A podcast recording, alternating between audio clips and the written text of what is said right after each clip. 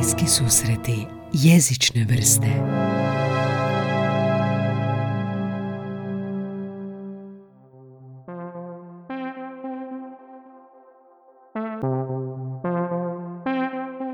Što kad nemamo vremena ni uvjeta za ići na tečaj stranog jezika, želimo naučiti dobro strani jezik ili poboljšati svoju sposobnost?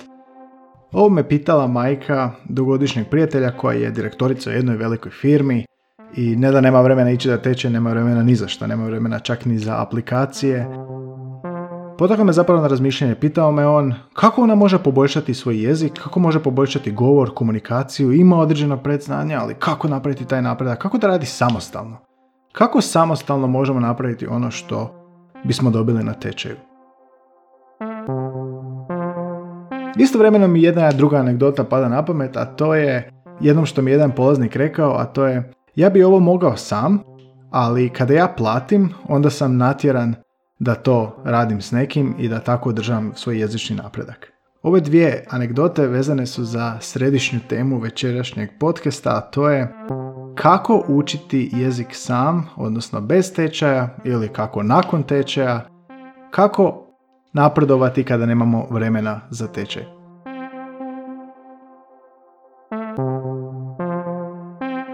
Ovo će biti vrlo kratka epizoda u kojem ću navesti metodu koju ja smatram da bi većina nas mogla primijeniti kada bi radila samostalno, a ne radi se samo o aplikacijama za učenje stranog jezika. Znači radi se o tome da ne idete na nikakav tečaj stranog jezika, online, uživo, grupni, individualni, uzimate instrukcije ili radite sa nekim drugim, nego isključivo samostalno bez ičije tuđe pomoći. Ovo je četvrta epizoda iz serijala Kako učiti, odnosno ne učiti strani jezik, a ako vas zanimaju prve, dvije, prve tri epizode na kanalu, radi se o govoru, koliko je važan u usvajanju, o metodama i tehnikama kako učiti nove riječi, kako usvajati nove riječi. I u trećoj epizodi analizirao sam najčešće i najpopularnije aplikacije za mobilne telefone koje su danas u svijetu vrlo popularne i ocjenjivao sam njihovu učinkovitost.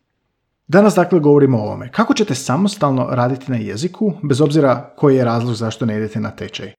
Ove bih metode, što ću sada navesti, preporučio svima onima koji ste zaista ozbiljni u tome da želite usvojiti jezik. Usvojiti pod smislom naučiti ga koristiti i govoriti, a ne samo razumjeti. Za ako vam je dovoljno samo razumijevanje, jer želite biti u nekom kontekstu gdje želite razumjeti najosnovnije, preporučujem da poslušate priješnju epizodu koja analizira aplikacije. Aplikacije su dobra stvar upravo za to, za razumijevanje. Ali ako želite usvojiti nešto, a pod usvojiti mislim naučiti koristiti taj jezik, poslušajte nastavak ove epizode.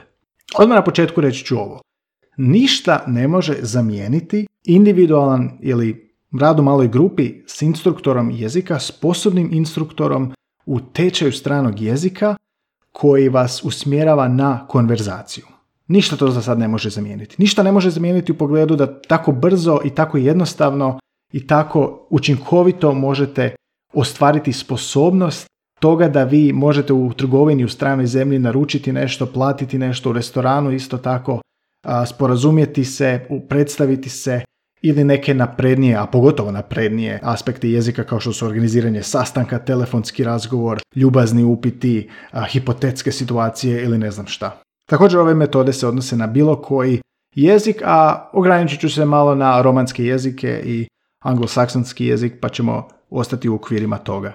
Za razliku od mnogih udžbenika u srednjim i osnovnim školama, i za razliku od mnogih udžbenika koji su se koristili kroz 90. i rane 2000. godine, današnji udžbenici za učenje stranog jezika, pogotovo početni, namijenjeni su i samostalnom učenju, makar to neće tako isključivo pisati. Naime, radi se o tome da svi ti užbenici dolaze u paketu sa CD-om, a češć, sve češće dolaze i sa online pristupnim kodom prema nekim online materijalima koji su često i audio materijali, više nego što nisu, dakle online animacije, slike, dodatni zadaci, a kad kažem zadaci mislim vizualno auditivni zadaci, a ne samo praznine i crte sa prazninama što je katastrofa, nego zaista imate i CD koji dolazi sa vašom knjigom. To je važno znati za početak. Zašto je to važno? Zato što ako vi možete naručiti paket sa knjigom, radnom bilježnicom i CD-om koji je usmjeren za samostalno učenje, vi ćete tada moći usvajati jezik samostalno. Evo što podmislim po tome. Uzmimo početni tečaj engleskog A1 i za to preporučam knjigu od Oxforda što izdaje New English File ili samo English File treće ili četvrto izdanje sada već ima. Na prvoj lekciji vi imate vrlo kratke tekstove u, konkretno u A1 stupnju Elementary prve lekcije imate djevojku Hanu koja se upoznaje s nekim tipom i vidite to na slikama kako izgleda. Imate na CD-u cijeli tekst koji je u knjizi pročitan na CD-u. Vi dakle, i kad kažem CD-u znači možete imati i besplatno čak skinuti taj audio sa njihove službene stranice. Dakle, taj CD već sada postaje dio tih online materijala. Vi ćete u nekom trenutku imati lekciju koju ćete imati tekst koji ćete imati na CD-u izgovoren pa ćete moći čuti, moći ćete vidjeti tekst pred sobom, vidjet ćete sliku prema situaciji u kojoj se to događa. To znači da ako učite pozdrave, jasno će vam i slike biti vidi da on govori dobar dan i da vam ona govori drago mi je i da se predstavlja, prepoznaćete po imenu. Dakle, nije to neka filozofija da vama treba hrvatski jezik i to je jako važno zapamtiti. Pomoću tog CD-a, pomoću te knjige u kojoj je vizualno, dakle slikom prikazano što se događa u tekstu i to što vi auditivno čujete, bit će vam sasvim dovoljno da razumijete kontekst, značenje riječi i iz toga možete raditi samostalno. Nadalje, gramatički zadaci kada dođu, opet će biti kroz taj neki kontekst pojašnjene, pa će vam biti zadaci koji će vam skretati pažnju, aha, što sad ovdje fali, ovo je bilo za ja sam, a kako je on rekao za on je, a kako je ona rekla za on je. I sad imat ćete zadatke s praznina koje treba ubaciti taj neki glagol, najčešće glagol biti u početku, a na CD-u ćete moći poslušati odgovore. I to je bitno kod udžbenika za samostalno učenje. Vi ćete moći prekontrolirati svoje odgovore, ali ne u nekakvim rješenjima na kraju knjige, nego na CD-u, odnosno na audio materijalu koji ćete imati na online izvoru ili na CD-u. Zato govorim taj online materijal. Nadalje, taj isti English file na kraju knjige ima sve riječi koje se obrađuju sa novim lekcijama, pa ćete imati tako mjesta u gradu primjerice. Imat ćete sliku katedrale koju morate povezati sa riječi cathedral, prepoznat ćete ju i staviti broj 1 pored slike. To ćete moći raditi sami. I što se dogodi ako ne znate? Pa pustite si CD, poslušate CD koji vam govori 1 katedrala, 5 vječnica, 6 pošta, 8 apoteka i slično. I slike ćete prepoznati o kojem, se, o kojem se mjestu radi, dakle ne treba vam nikakav prijevod. Zvučno će vam pomoći za kontroliranje i cijeli taj proces, ako je kvalitetan udžbenik za samostalno učenje, je razvijen tako da vi zapravo možete samostalno raditi. Otkrivam ovdje jednu zanimljivu tajnu kod učenja stranih jezika. Sad se možda pitate koliko vama treba sposobnosti da bi se to razvili. E pa to ovisi o udžbeniku zapravo koliko je kvalitetan za to samostalno učenje. Zato ću vam danas preporučiti udžbenike koji to mogu. Za engleski, kao što sam rekao, New English File ili English File novija verzija, treća varijanta. Imate ga zakupiti u Narodnim novinama, naručiti preko neta. Ja ga koristim u svojim tečajevima. Za njemački bi preporučio nekoliko, to je od Hubera Mention ili Studio od Cornelsena, Studio A1 i tako dalje, znači za različite stupnjeve. Oni su jednako tako popraćeni dovoljnim auditivnim materijalom i vizualnim da vi možete samostalno shvatiti te riječi i nove gramatičke pojmove. Imate i zadatke koje nemaju rješenja, opet imate sve za poslušati. Ili barem većinu. Za španjolski jezik je odlična knjiga Nuevo Prisma, Prisma koja isto tako ima CD popratni uz zadatke koji su opet svi na CD-u i moćete ih čuti. Uz to ćete ih imati i na online materijalima. Kada kupite novi udžbenik imate kod, pristupni kod za njihovu web stranicu na kojoj možete skinuti dodatne audio materijale, imate i interaktivne zadatke. Dakle, taj sam udžbenik i osobno koristio i preporučam ga. Za talijanski je nekoliko dobrih udžbenika i ovo sam kao i za španjolski dobio savjet od kolegica koji koriste te udžbenike. Radi se o Arrivederci, je za talijanski odličan udžbenik za A1, isto tako Nuevo Espresso, također odličan za ovako samostalno učenje.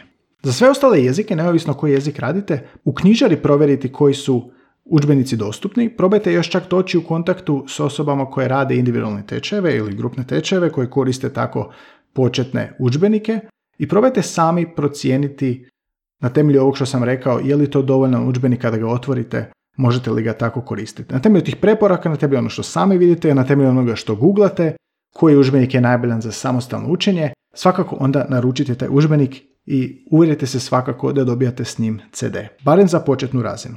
I sad kako sam razgovarao s kolegicama, je li ovo dobra ideja, malo sam se i sam nečkao, bili to prosječan čovjek koji je ozbiljno zagrizao i za jezik mogao. I dobili smo razne iskustva, dobili smo nekih koji su uspjeli, dobili smo nekih koji su rekli fali mi hrvatski prijevod. I baš zato sam odmah na početku naglasio taj dio. Mi imamo urođenu naviku da se vraćamo materinjem jeziku. Kad krenemo učiti strani jezik, mi krenemo ga uspoređivati s našim jezikom. Koji je prijevod ovoga? Što ovo znači? I to je u početku uvijek tako. I dugo će trajati dok vam se hrvatski ne izbije. Zašto vam se treba izbiti? Zato što nemate stvarnu potrebu u hrvatskoj zemlji koristiti taj strani jezik u svakodnevnici.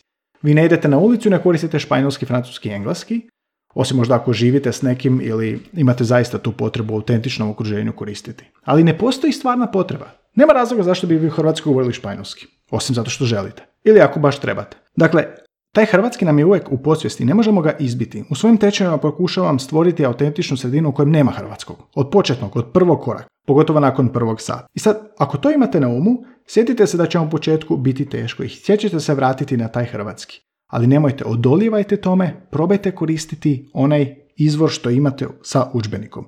Te sve udžbenike koje sam ja naveo su napravili govornici tog područja, to nisu naši udžbenici, znači španjolski španjolsko, engleski radio Oxford, ove njemačke su radili Huber i Cornelsen koji su institucije izdavačke kuće u Njemačkoj koji se bave takvim materijalima. I oni su mislili na to kako će stranac učiti naš jezik. U tim udžbenicima nema ni riječ hrvatskog, ni engleskog, znači nema neke paralele sa nekim drugim jezikom, nego isključivo taj jezik. A napravljen je za nekog ko uči njemački, odnosno španski, odnosno talijanski od nule. Pa očito su mislili na to. I to je jako važno imati na umu. I možda će vam se činiti u početku i pasivno i bit će. I sad vam treba onaj drugi korak. Drugi korak je ono naučeno primjenjivati. Primjenjivati u govoru najčešće i u pisanju, odnosno onim vještinama koji su produkcija, a ne recepcija. Jezična produkcija koja će na posljedku biti učinkovitija u vašem usvajanju. Koliko je važan taj govor poslušajte u drugoj epizodi, a sad idemo na konkretne primjere kako taj govor uvježbati. U priješnjoj epizodi govorio sam o raznim aplikacijama za učenje jezika i među njima sam spomenuo aplikaciju Hello Talk. To vam je aplikacija u kojoj vi četate sa govornicima stranog jezika koji učite. Doslovno vam imate profil u kojem pita vas koji vi jezik govorite i koji jezik želite naučiti. Tako vi pronalazite ljude koji govore jezik koji vi želite naučiti i s njima četate. Tipkate dakle, ali imate i mogućnost snimanja glasovnih bilježaka. Nešto kao WhatsApp. Aplikacija se zove Hello Talk. Napravite svoj profil, besplatna aplikacija i, pronalazite ljude s kojima ćete komunicirati na tom jeziku. Važno je popratiti u govoru, važno je popratiti u pisanju. Probajte te osnovne stvari, čak nakon svake lekcije tog individualnog samostalnog rada koje prođete, otići na tu aplikaciju i reći nekom dobar dan, drago mi je, trebao bi jedan espresso, oni će vam ukazati na to ako je nešto krivo, ali vi ćete već napraviti taj jedan korak u ozbiljnom učenju jezika u kojem ćete primijeniti ono naučeno. I vjerujte, osjećaj je jako dobar. Također, naletio sam na još jednu dobru stvar koju sam i testirao od kad sam zadnji puta snimio epizodu s aplikacijama, a to je web stranica tandem.net. Tandem.net. Radi se o uvježbavanju govora s izvornim govornicima jezika koje učite. To je aplikacija koju skinete na računalo. Kada dođete na njihovu web stranicu, pita vas ja sam, želim učiti jezik koji taj, taj, taj i pronađete osobe koje pričaju taj jezik. Također imaju i podučavatelja, ali oni se plaćaju, a ovo je zaista besplatno. Znači, pronalazite osobu s kojima ćete pričati jezik koji učite. Pisat će vam ime Jessica, želi naučiti engleski, može vas naučiti španjolski. Neko će htjeti naučiti hrvatski, pa imate tu izvrsnu mogućnost razmjene. Tandem.net. Nisam testirao podrobnije, ali čini se po recenzijama da je zaista produktivna aplikacija se usmjerava na govor, a to je ono što uvijek naglašavam da je najvažnije. Ovo bi dakle tandem, hello talk ili neki drugi način govora, možda imate osobu koja priča taj jezik. Možda imate nekog na Skype-u, možda ćete pronaći nekoga. Na netu, na Couchsurfingu, Interpels je isto dobra stranica. To mora uslijediti nakon ovog samostalnog rada. Jako je važno popratiti korak onog učenja samostalnog s primjenom u jezičnoj produkciji. Taj govor je važan više nego pisanje i čitanje, jer kad vi budete učili, učite, učite sami i govorit ćete sami sebi u bradu, a trebali biste naglas i možda se čak i snimati, ali ovdje zapravo vrag je odnio šalu i sada treba u nekom trenutku primijeniti ono što ste naučili. Biće vas strah, da, bit će teško, ali Onaj osjećaj koji ćete dobiti kada s nekom iskomunicirate da volite piti kavu s mlijekom bez šećera i oni reagiraju na isti način, bit će predivan. I sad, što je s drugim aplikacijama? Što je sa Duolingom? U priješnjem sam podcastu analizirao učinkovitost tih aplikacija. Ne bih vam preporučio da paralelno radite aplikaciju i učenje samostalno s udžbenikom. Zašto? Zato što se neke aplikacije ne drže nekakvog prirodnog slijeda. Ponajviše tu i mislim na Duolingo. Ako želite detaljnije saznati, poslušajte tu epizodu podcasta. Analizirao sam recimo koja je aplikacija najpogodnija za samostalno učenje. Ali bih preporučio da možda nakon što završite cijelu knjigu, A1 stupnja, odnosno ako završite knjigu koja je konstruirana na način da se radi o početnom srednjem stupnju naprednu, onda krenete s aplikacijom na onom stupnju u kojem se to nudi. Onda ćete zapravo dobiti nekako ponavljanje, utvrđivanje, konsolidiranje naučenog i na taj način zapravo ponavljate. Ali ako krenete učiti paralelno, dogodit će se da aplikacija vas uči nešto što će vas knjiga naučiti kasnije. I tu zna doći do konflikta. Knjiga će vas možda učiti na drugačiji način. A kada moramo birati između tog dvoje, zašto ne aplikacije, zašto udžbenici? Udžbenici su radili stručnjaci za jezik. Točnije stručnjaci koji se bave time da strane govornike nauče svom jeziku. Ti stručnjaci nisu samo voditelji tečajeva, oni su i lingvisti, oni su i profesori s iskustvom i oni izdaju knjige koje se prodaju u drugim zemljama. Ne u svojim zemljama za svoje govornike, nego knjige koje se prodaju u drugim zemljama, školama stranih jezika, individualnim profesorima koji rade individualne poduke. Dakle, oni su specijalizirani za to. I vrijedi uložiti te novce u te knjige. Ali opet, važno je znati koje knjige. I to je to. Nema tu neke filozofije. Dakle, ako ste ozbiljni u tome da želite usvojiti jezike da biste ih mogli koristiti, onda budite ozbiljni u tome kako pristupate usvajanju tog jezika. Nabava udžbenika za samostalno učenje jezika, a naveo sam kojih, pomoći će vam na tom putu. To nije jedini korak, ali objasnio sam koju proceduru možete pratiti. Cijene tih udžbenika kreću se oko 120, 150, nekad i više, ovisno o tome koji je stupanj, a i ovisi o tome gdje nabavljate. Na kraju bi opet napomenuo, ništa ne može zamijeniti tečaj kvalitetan, ali na ovaj način na dobrom ste putu da barem simulirate ono što se događa na tečaju. Ako imate imalo smisla za ozbiljan pristup nečemu, ne samo jeziku, i ako ste u životu učili bilo kakav jezik, bilo koje forme, mislim da ćete biti spremni za ovo. Možete mi javiti kakva su vam iskustva. Jeste probali ovo? Svakako popratite s govorom. Bez jezične produkcije, a to je pisanje i govor, nećete osjetiti taj princip primjene. Ako imate izvornog govornika, to bi bilo fantastično. Jer ćete vi onda ono naučeno primijeniti s izvornim govornikom i najviše ćete onda zapravo vidjeti koliko je to učinkovito. Ako nemate izvornog govornika, pa otputujte u tu zemlju gdje ste to naučili. Odite u restoran, naručite jelo zato što ste savladali kako to napraviti. Predstavite se nekom, upoznajte nekog na internetu, upoznajte nekog u toj zemlji, odite na tržnicu, naručite nešto, u hostelu, u hotelu popričajte na tom jeziku. Sjećam se kada sam učio španjolski i naučio neke osnove da sam ispred hotela Panorama u Zagrebu čuo stari bračni par kako priča španjolski i onda im sam se ohrabrio pristupiti i obratiti na par jezika i na kraju se to pretvorilo u zaista jedan zanimljiv razgovor. U okvirima onoga koliko sam znao i razumio. Španjolci inače vole kad pričate na njihovom jeziku. Svi ti učbenici dosta su orijentirani na praktične situacije, baš upravo te koje sam sad malo prije naveo. Ne uče vas nekim abstraktnim pojmovima i filozofskim tekstovima kao što to rade udžbenici u srednjim školama. Ovi su udžbenici usmjereni na praktične svakodnevne situacije koje trebate ako ćete u toj zemlji biti. Zato su kvalitetni, zato se na njih oslanjaju škole jezika. I zato se oni koriste u tim zemljama kako bi strance obrazovali svom jeziku i kulturi.